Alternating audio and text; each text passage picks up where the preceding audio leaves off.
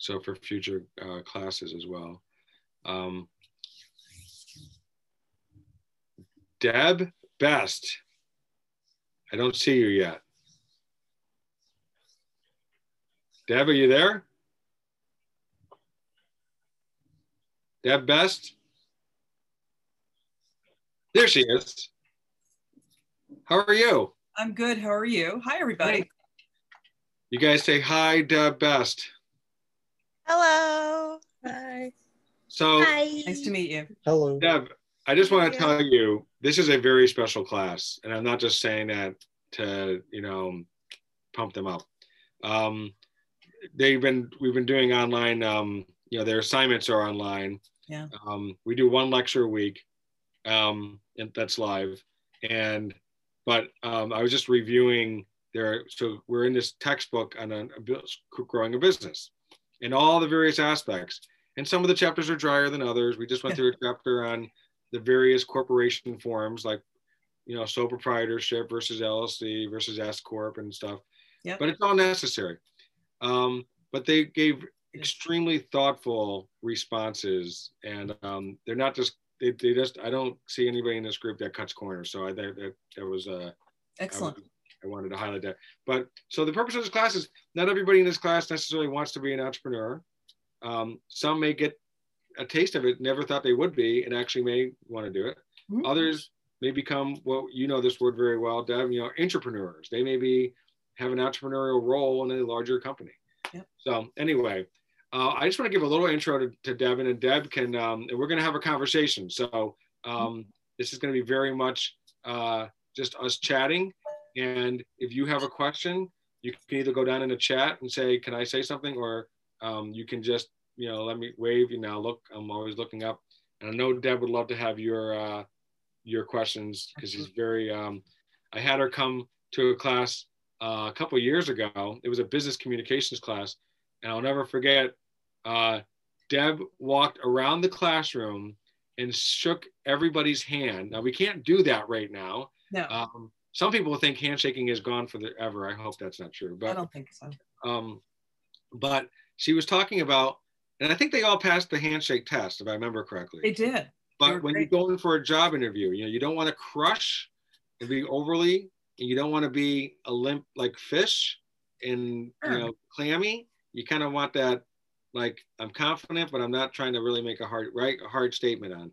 But anyway, Deb is one of my advisors at the Biz Lab. I mentioned before the um, accelerator program, and um, we have a thing called the Biz Hub, and those are people like in accounting, um, law, and all the things I talk about. How you need experts to come around you. You may love um, web development or game development. That's your specialty, but you're probably not really great at payroll or understanding work um, workplace issues.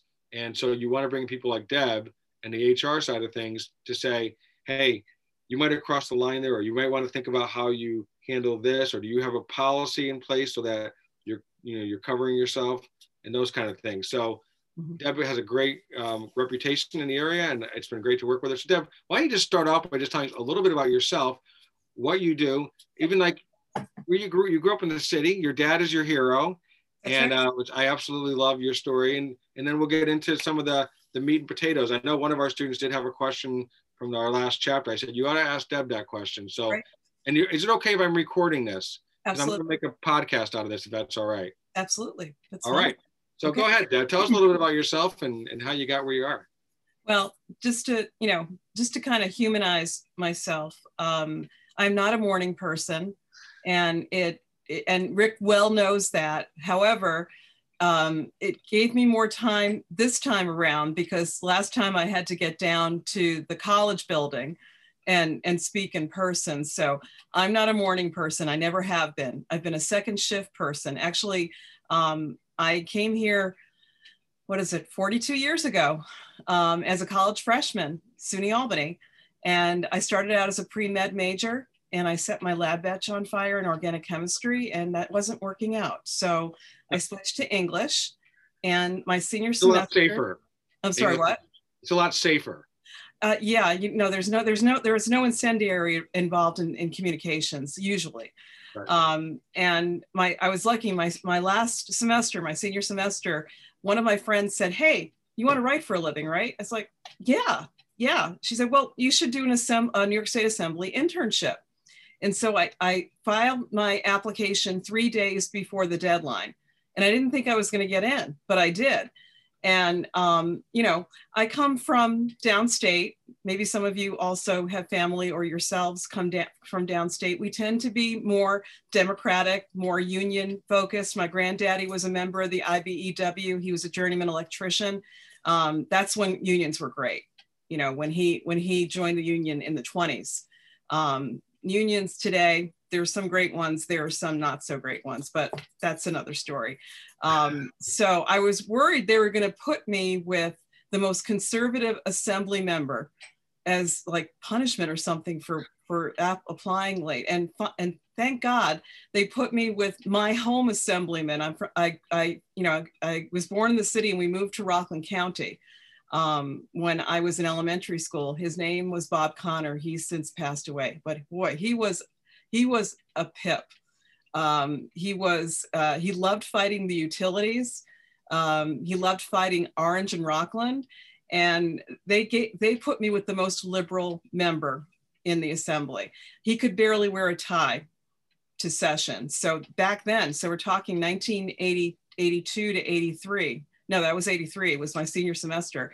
Um, he had clip-on ties. I think he just had one that he kept in his his his desk drawer but you know you know how big like you know we're all dressing business casual now i mean i've got a whole closet of, of suit jackets that i don't know if i'll ever use again but you know back then you you know women for for especially we couldn't wear pants can you imagine that is that ridiculous you had yeah. to wear you had to wear a matching suit with pantyhose so those of you who eh, have traveled in the city in august or grew up in the city pantyhose in the subway are you kidding me so, and, and high heels, couldn't even wear flat. Oh, it was ridiculous. But um, Bob didn't We've really. come a long way. We've come a long way. Yes, we have. So um, I, you know, I had a, a great kickoff to my career working for the New York State Assembly.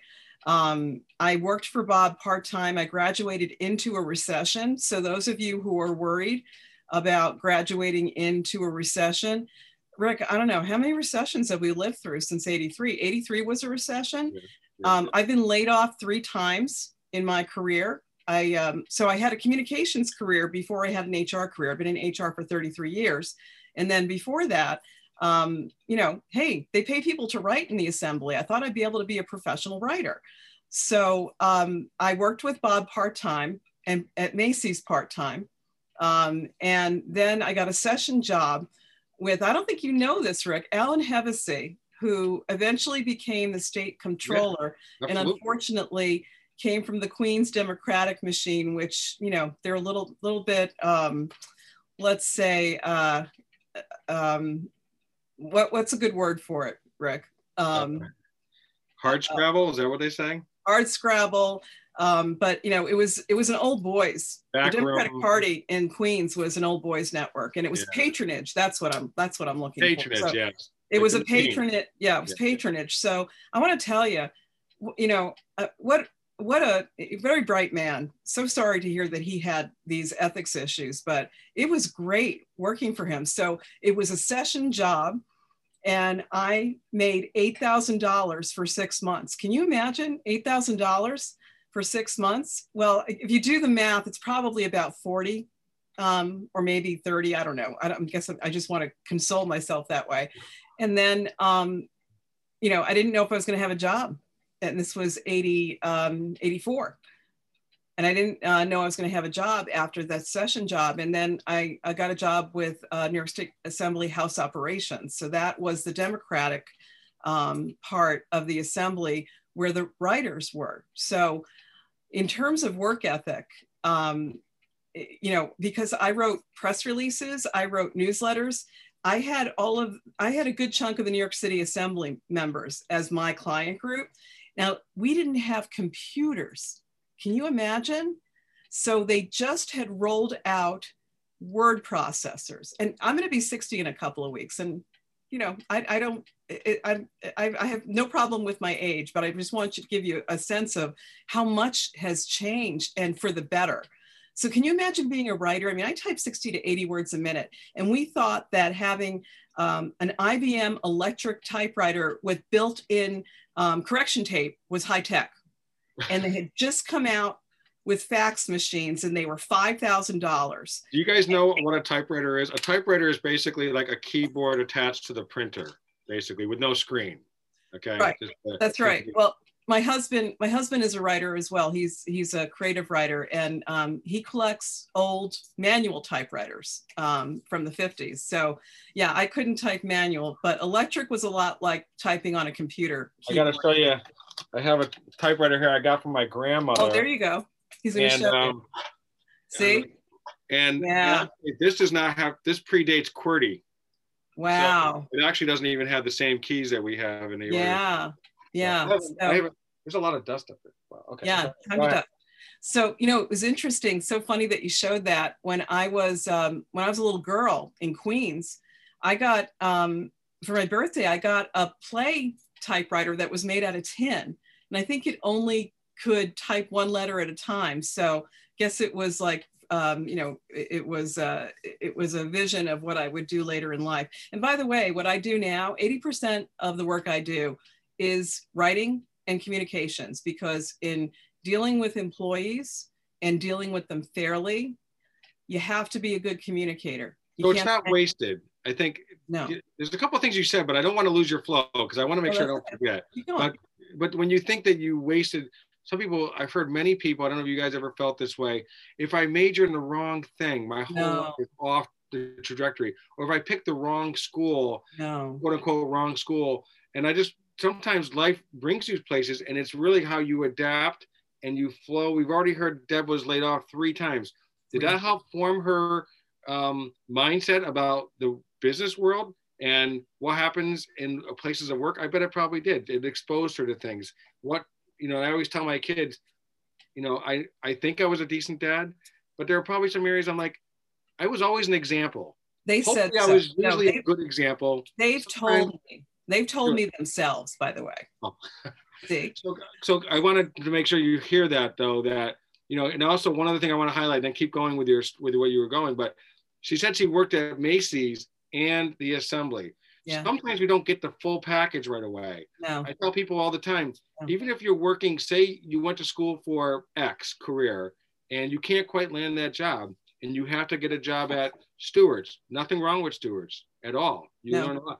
And say, maybe you volunteer in something that is what you really want to do. And maybe it's That's only right. 10 hours a week, yeah. but do you can have, and then hopefully you will, that will lead to connections that you will make Yes. And people will say, you know what, this person came as a volunteer. That says a lot. So anyway, so when you said Macy's, I was like, she's figuring it out. Yeah. I got to pay the bills. Yeah. And this one job is not enough. And you may even make more money at Macy's than you make. Sometimes people will be like short sighted. I think I did. I think and, I made more money at Macy's than I did at the assembly when I was doing two part time jobs. Because I know somebody that like was working at um at Panera and they had an opportunity to do something and they were going to make less money and they go well i'm making more at Panera. i'm like but that's short-sighted because the other thing was really in your career path and so yeah maybe you're going to make less for, anyway i don't mean to take up your time. So keep going.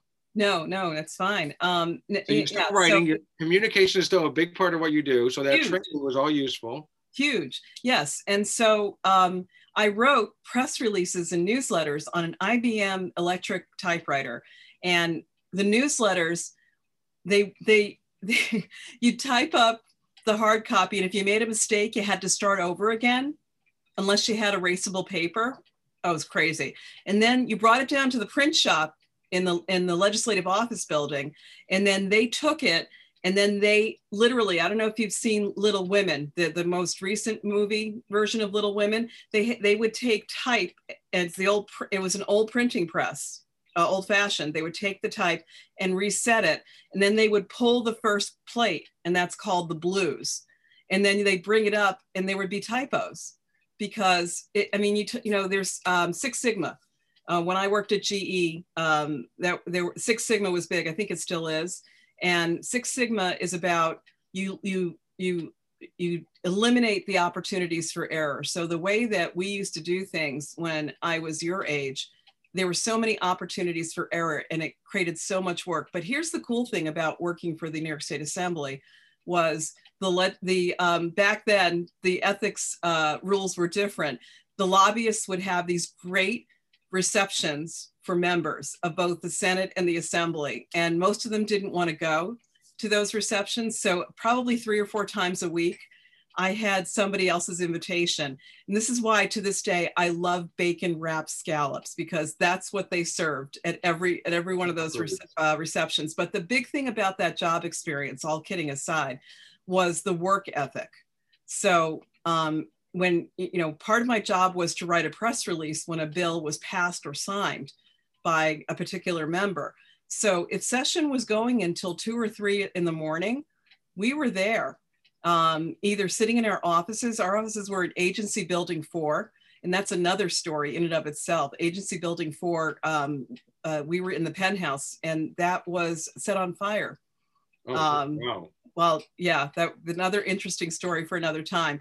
But um, so the work ethic of, you know, just you know, being so engaged in what they were doing. I never complained because I hate staying up late and I hate getting up early, but that was such a great experience in terms of developing my work ethic. And, you know, it's so, you know, they, they don't call it small Albany for nothing. I used to sit next to Paul Tonko when he was an assembly member, and um, we called him Tonka Toys. That was our nickname for him. I don't think he would appreciate that um, you know, oh, he's a good, he's later. a, he's an easygoing guy. Yeah. He's, do you know what? He actually, re- you know, I, I don't think I've changed that much, but he recognized me. I mean, yeah. he's, he's an amazing guy. Well, if, he remembers if name. His, if you he live remembers. in his district, I, I, do. You're lucky. Yeah. So I want to move into the HR thing. So let's go to HR. Yeah. So did you leave a business and start your own business, or how did Deb Best Practices come about? Well, every time I've been laid off, I've gotten a better job, making more money. So the first time I got laid off, um, I had left my job at, at, the assembly. I was working for a nonprofit, and that was the 1988 crash. And you know, you've seen crashes in your lifetimes. This was a big one. Um, this was very frightening. We'd never seen a crash like this in gener. We hadn't seen a crash like this in generations. So I was out of work for eight months. I lost a lot of weight. That was the only upside of it. It was, you know, it was a scary time. But you know what? I networked my buns off. Um, and this is before mobile phones, fax machines. I was writing, I had, my dad had bought me, I think it was like $500 as a graduation gift, an electric typewriter that had a two line screen. So you could see two lines at a time. So I must have, that time I was unemployed, I must have sent out 150 letters.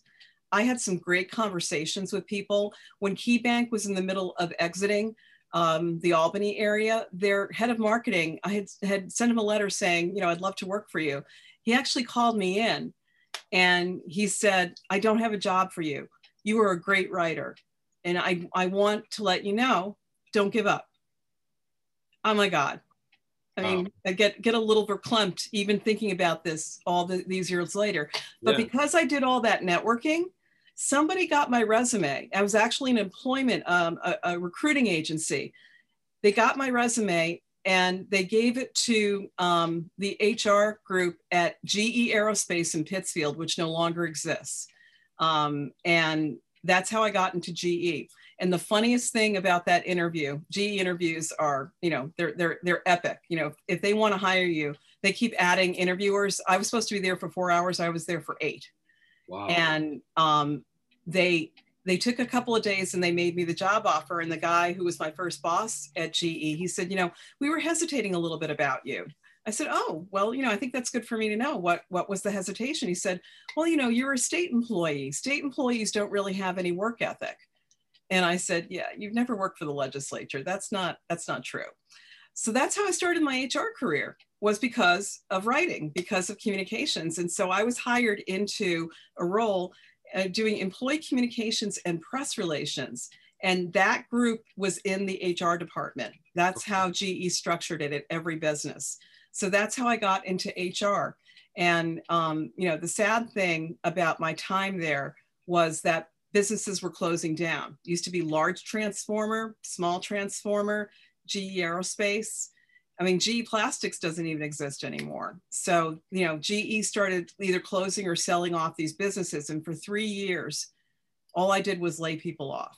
So I would I would do newsletters on how to get a, a, another job. I mean, I just had that experience, so you know, I had a lot of, of personal knowledge about it, and it, you know, it got it really got to be wearing. And then finally, this was the second time I was laid off because I was the most junior person in HR.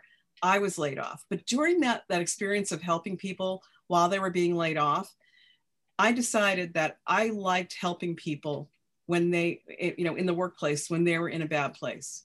That's where that's where the spark came for what I love to do. And I like to I like to do things that most HR people hate, like settle food fights, that kind of thing. Go ahead, Rick. No, that's awesome. By the way, I, we had a um, um, uh, a workshop at the Biz Lab that Deb uh, created. Um, conflict. That was about workplace conflict, which yeah. was.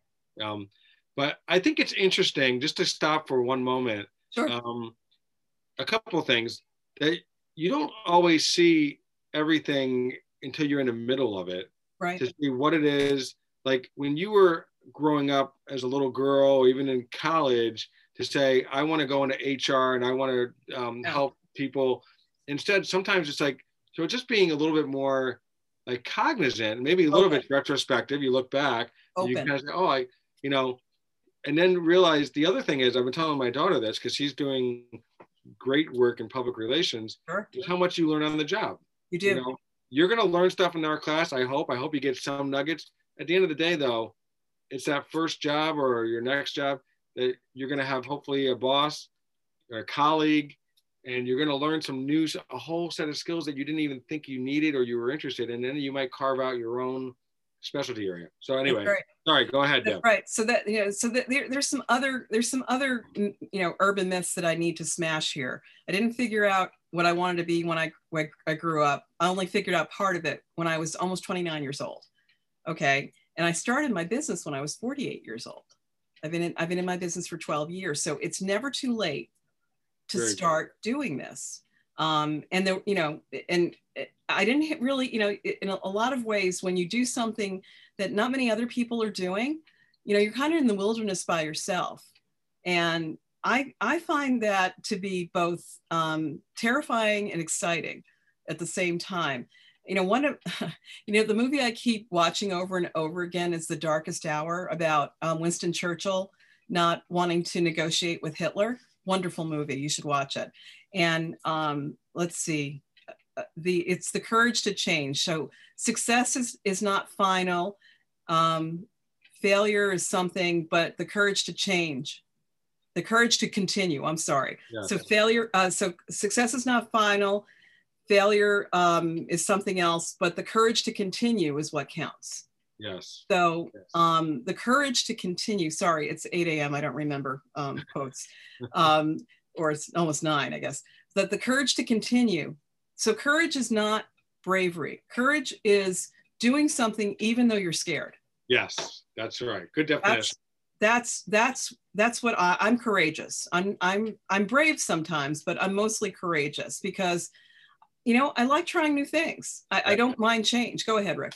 No, I was going to say you plow ahead, even if you can still have human eh, concerns and yeah, you know, but it's still charging up that hill anyway, even in the midst of that. I mean, in, in the darkest hour, please watch it. I think it's, you know, I think it's on several platforms right now. I mean, he gets to the point where, and this is like the 19, 1940, the 1940s. Um, and, you know, there are scenes of him crying. I mean, can you imagine being under the pressure he was under? Yeah. And then the King of England comes and visits him in his tacky bedroom while he had just finished crying and said, I'm going to, I'm to, I'm to back you up no matter what. You, you're right. Because Winston Churchill was up against everybody who didn't think he was right. And he was right. right. So, you know, that courage is really, really important. So yeah, um, and then I was so I was laid off for the second time, and I was going to hit the street um, you know, they give you a 60 day notice. Um, when you're a large enough company in New York, it's 25. Um, it's, it, uh, I'm sorry, it's 60 days, a 60 day notice. It's called the warn. I hope you don't ever have to um, experience that. So you get 60 days notice before you your last day. So instead of um, because I've been laid off before and I had such a great experience there, I worked up until um, the, the week before I was going to hit the street. And my boss, when he laid me off, he took me out to lunch in the nicest restaurant in Pittsfield, and he cried. And I was, and I was like, "It's okay, don't worry, I'm going to be fine. I've done this before. I'll do it again. I'll just start networking." So he was influential in helping me get my next HR job at GE, and that was at GE Silicones, which is now Momentive. Um, and that, you know, and that was a great experience. And then I got promoted to the corporate level because you know at GE we were taught um, you're if, what makes you a great manager is promoting your people, and you want to promote them at least to your level or above. So my boss Bill, the best boss of my career, he was big on that. He thought I could be the head of HR of the General Electric company, you know, and I said, I don't think so, Bill. I don't think that, that that's not something I particularly want to do. But he really believed in me. So he, he pushed me into taking a promotion, being a communications leader for um, corporate benefits delivery. And I'm a good writer. I love communicating. I wasn't doing HR, I wasn't happy. So I left and I was networking again with, um, with friends and colleagues and my friend Stephanie her uncle Robert was Bob Higgins, the founder of Transworld Entertainment, which just dissolved. So um, Transworld Entertainment was CDs, music, and movies, and digital downloading closed, um, killed that business. But you know, I, I, I don't want, I can't say that I would want to live without digital downloading. I mean, it's just what happens. So I had left well before that because I spent 10 years there, worked with great people. But here's the great thing about that experience is that Bob Higgins hired me himself. I networked with him. I was trying to go work for Price Chopper because he was friends with Neil Golub at the time. They, they, they weren't friends after a while. And I just wanted him to recommend me to Neil Golub so that I could get a job at Price Chopper um, in HR. And he's, and he said, you know, and, and at the time we had just, my husband and I had just opened a picture framing shop. My husband is a picture framer. So we had a retail storefront, and that was another story in and of itself. Is is how hard it was to get a loan, and I almost gave up. And somebody at Fleet Bank believed in us. So um, Bob said, "You know, you're an entrepreneur just like me." And I said, "No, I'm not just like you. What are you talking about?" He saw something in me that I didn't see, and he said, "You know, I can give you a list of CEOs that I would be proud to represent you and send you to, but I have a job for you here. Would you like to work for me? And I had spent an hour and a half with him on a Saturday morning. Now, uh, you know, it was during holiday season, so Saturday mornings were working. You know, everybody worked at corporate.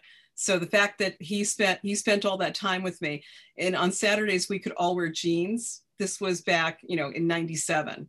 So everybody was in jeans, including him, and I'm wearing my navy suit, um, ready for an interview so you know going back to the handshaking thing so if you're going on an interview um, you know I, have seen people I, I, I interview people all the time via zoom and i've been doing that before the pandemic so as long as you know by the way i just you know again to be transparent i have a virtual background. So if i took the virtual background down you would see the mess that my office is.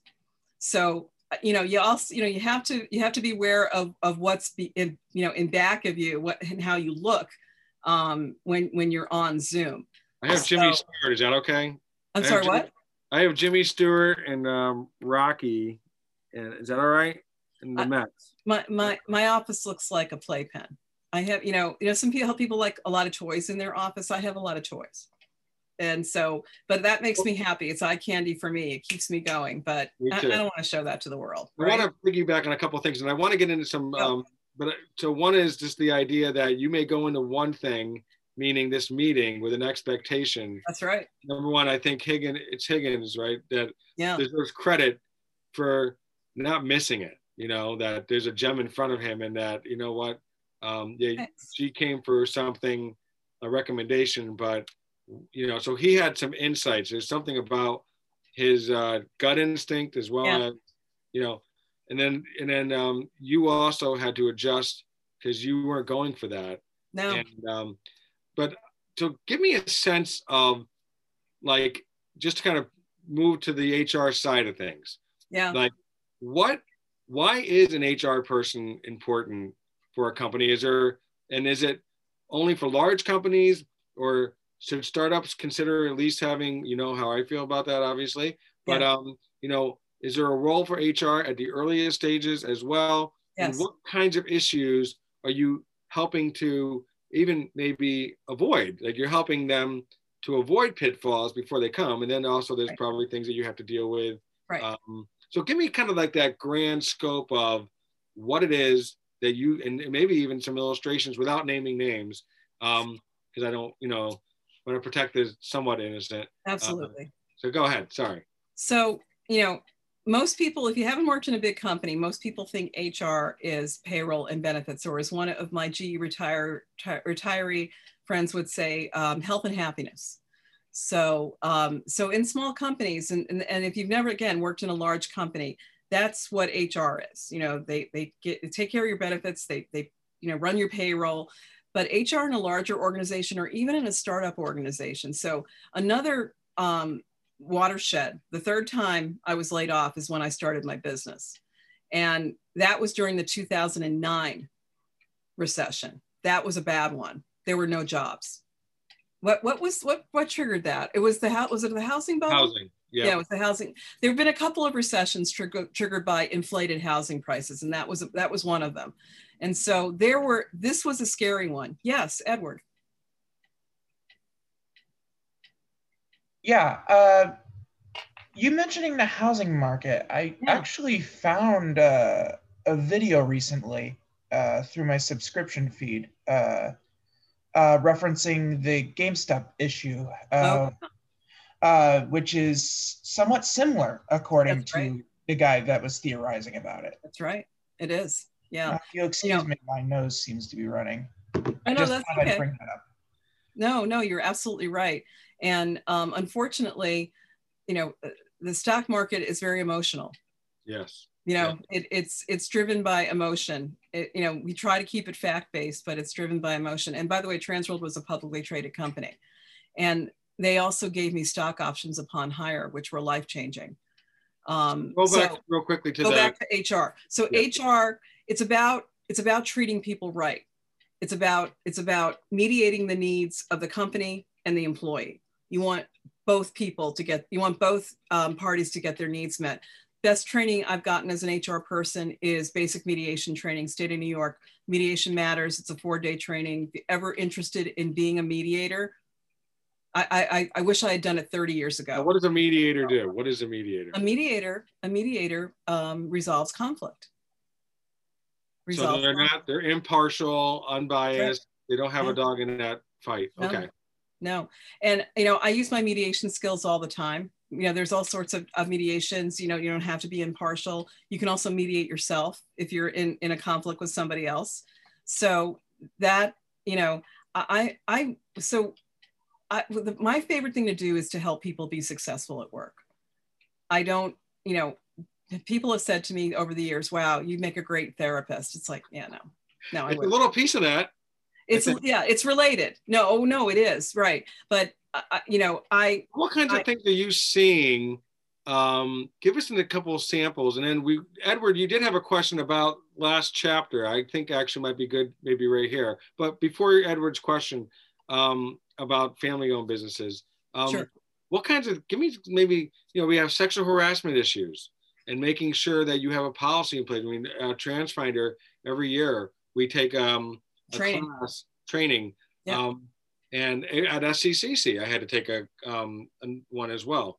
Um, so, you know, that's one that 10 years ago I don't think existed. Um, did.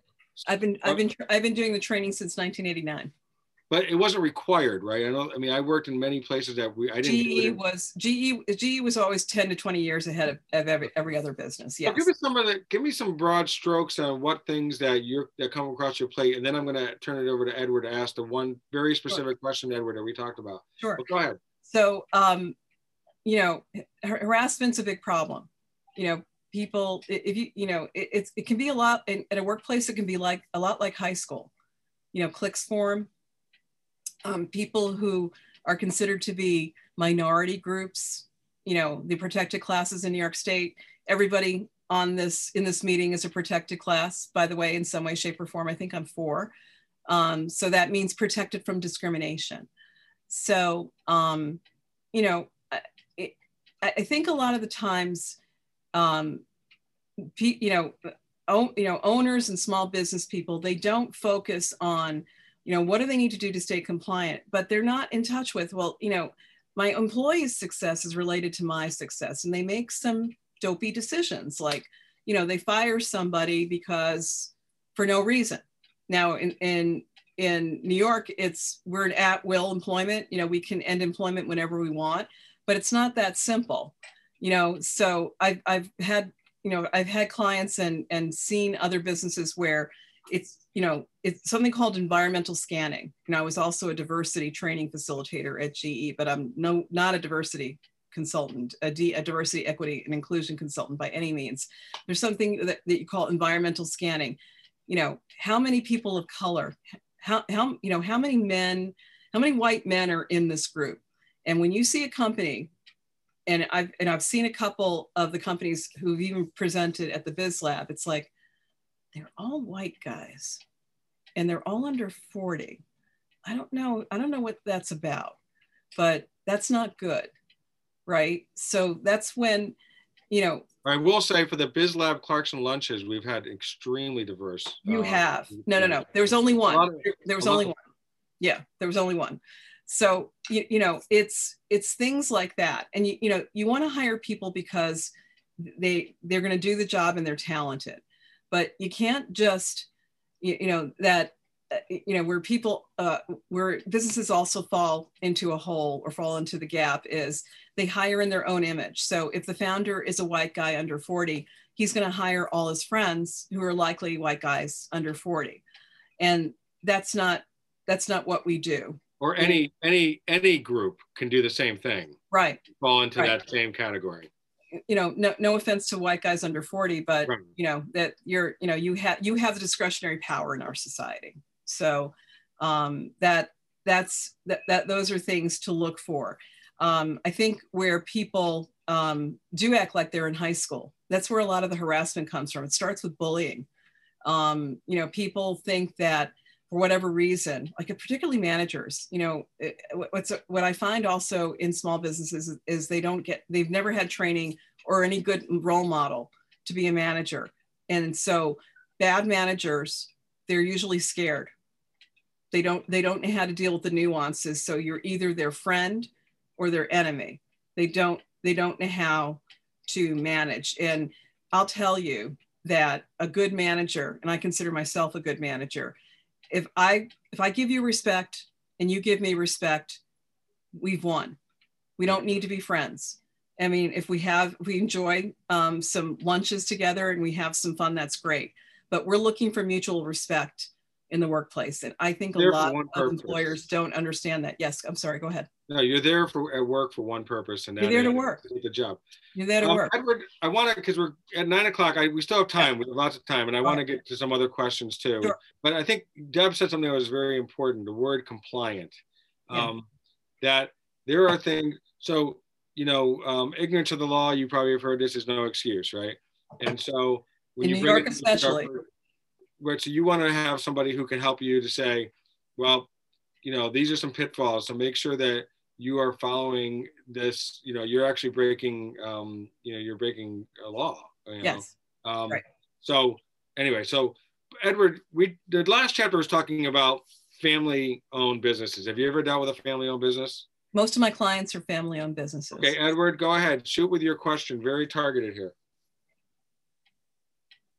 There we go.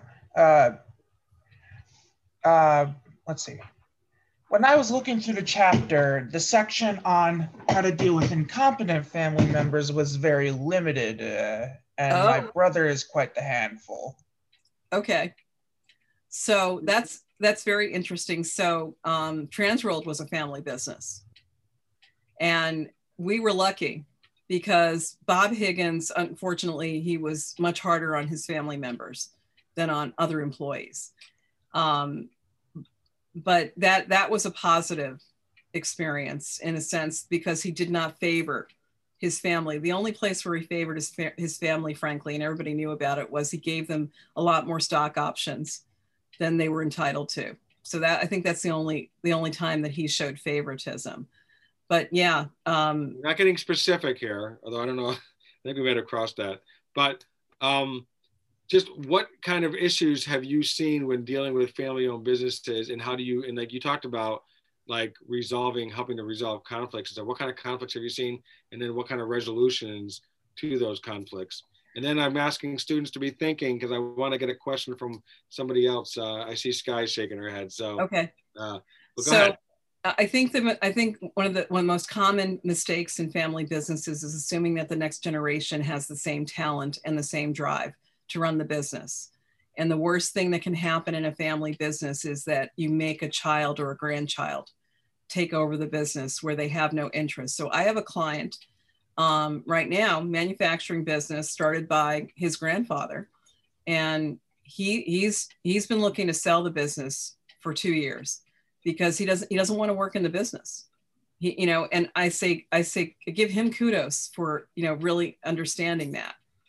Um, I think that is probably the most common error is just because you're related to me by blood, I'm going to make you the head of the business because then everything everything collapses from there. there can it be something?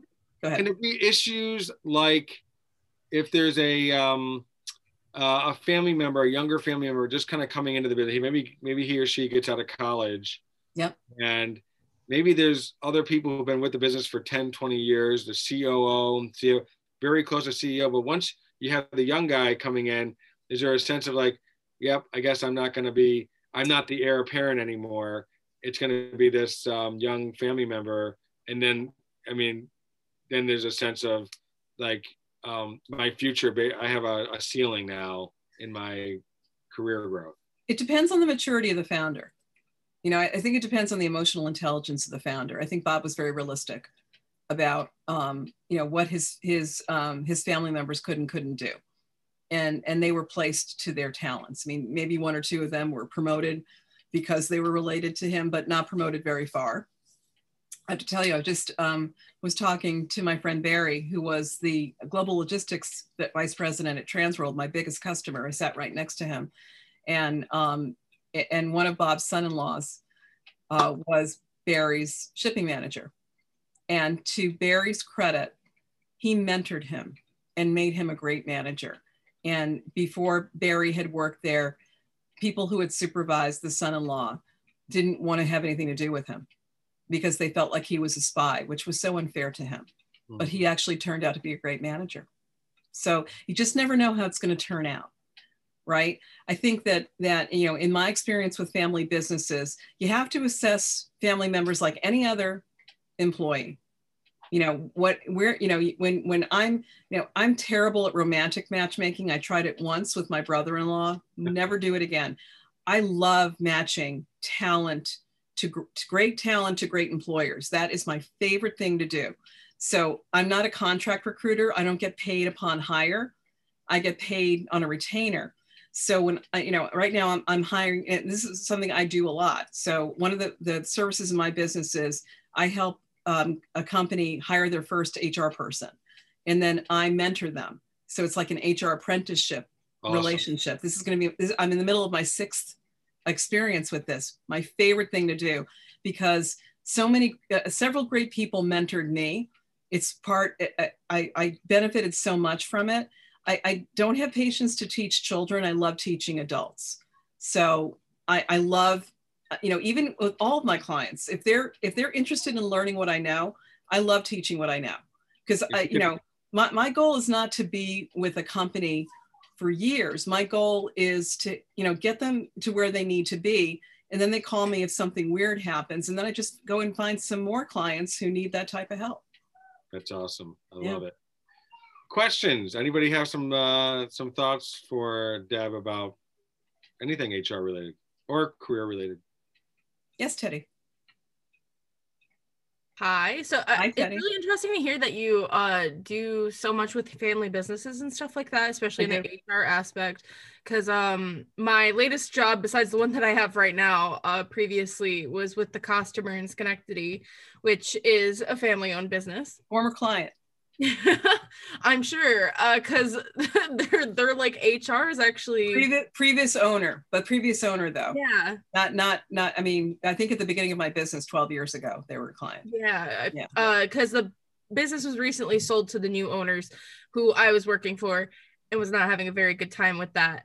Oh. but, but it was they really- sold it again because it was sold um, it was sold i think it's been sold like four times i mean it's been the Costumer's been 100, around 100 years in business, so it's been sold. yeah. It's been sold a couple times. sure Um, but the current owners that I was working for just previously, before pre-pandemic and everything, it was such a um it was definitely the most interesting place I've worked because uh I don't know what I was expecting in a family business, but it felt just strange because they didn't really have like an HR person Right. because like the HR person they have was one of the owners. And so it's like I just want to know whether or not you can confirm whether or not that's an ethical thing to have because it's like if I have an issue with one of your employees and you own your business, how can I go to you for health help or resolution when I'm a 23 year old who you just hired and you don't think I'm qualified to do anything and I'm having an issue with someone who's worked there for 40 years? Teddy, you were spot on. That's exactly You know that that is what is a very common error in family businesses. Yeah. I forget it was a, a nationwide fitness business. I forget um, the name of it, but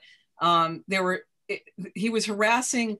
There were franchise owners and employ and employees right at the beginning of the pandemic, and he was harass. He was sexually and racially harassing his his employees via Zoom, mm-hmm. and their head of HR was his sister. So Oh, no. so what I do for a lot of my clients is I'm I'm a I'm a third party. I'm gonna so yeah, it's a little tricky. It was even tri- let me tell you, it was, it was even tricky being an inside HR person. So Mhm. you know, I I would typically uh, report to the CFO or the CEO, depending on how progressive the company was. Uh, If you have HR reporting to the CEO, that's a progressive company. You want them sitting at the table with the CEO. Um, but you know, just because New York State is is is is catching up with California as the most heavily regulated state when it comes to employment, it is very employee favored.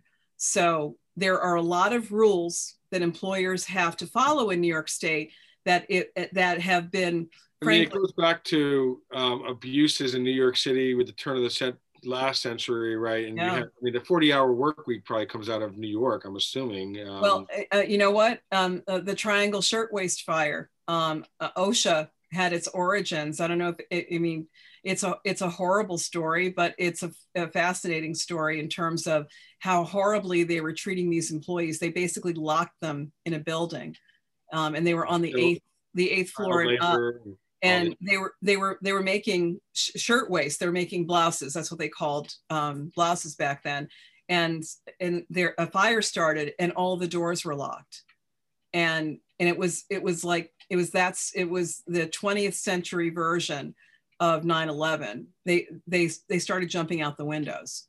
Yeah. um because they and also uh, new york city didn't have a fire truck or a ladder that went up that far.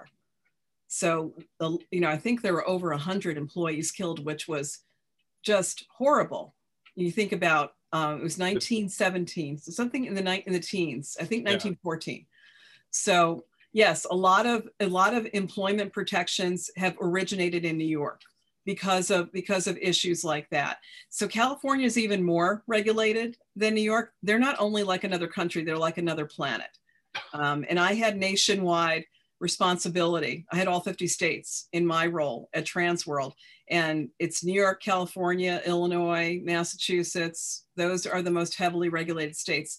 So there is a huge impetus to be compliant. There and there are a lot of things that you have to comply with as an employer there's guaranteed sick leave. You have to train your employees every year on sexual harassment. You can't let your employees harass each other. If the employer does nothing and and lets somebody continue to harass um, then you know they can legitimately file a complaint with the new york state division of human rights or the equal employment opportunity commission. And i have represented employers um, at discovery conferences in front of both those agencies. And you know what this is this is what can happen to an employer. It can cost basically it can cost a lot of legal money, right? You can get penalties, fees, and then you can waste um, you know legal fees on things you should have just done in the first place. So a lot of the work I do is, you know, I'll go in and, and, and do an audit and no employer is perfect. And I tell them that. And, you know, we find things that need to be fixed and we fix them.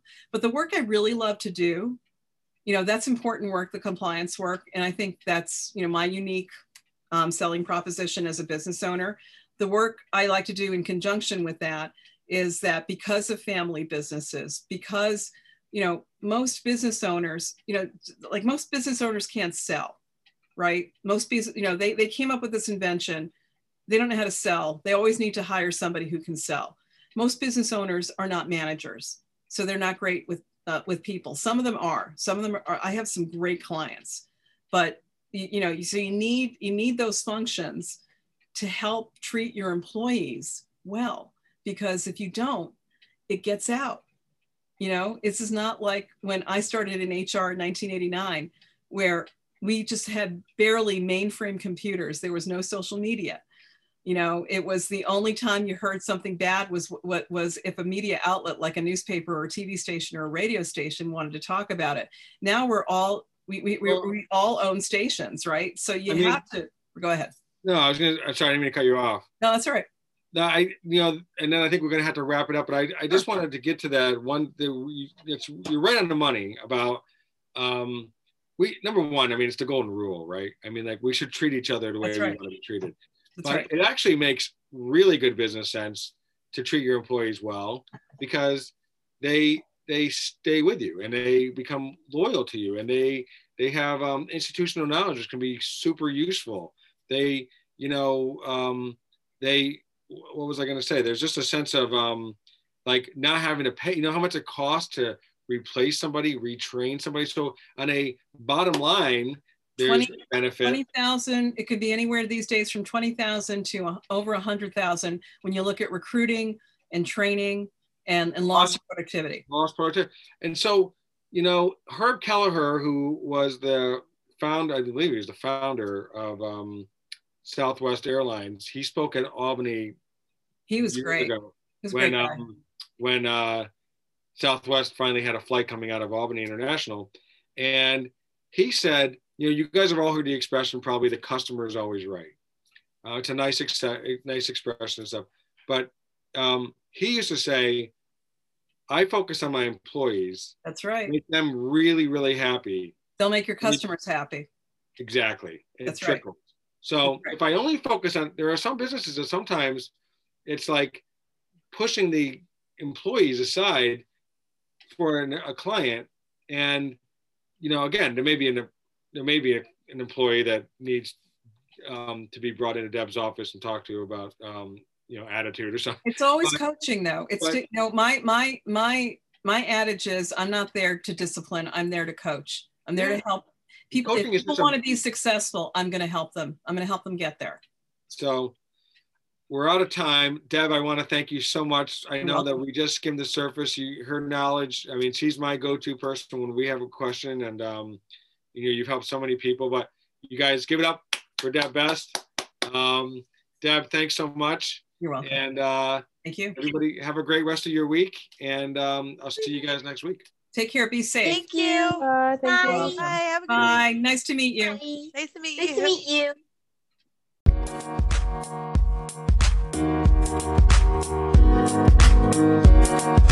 you.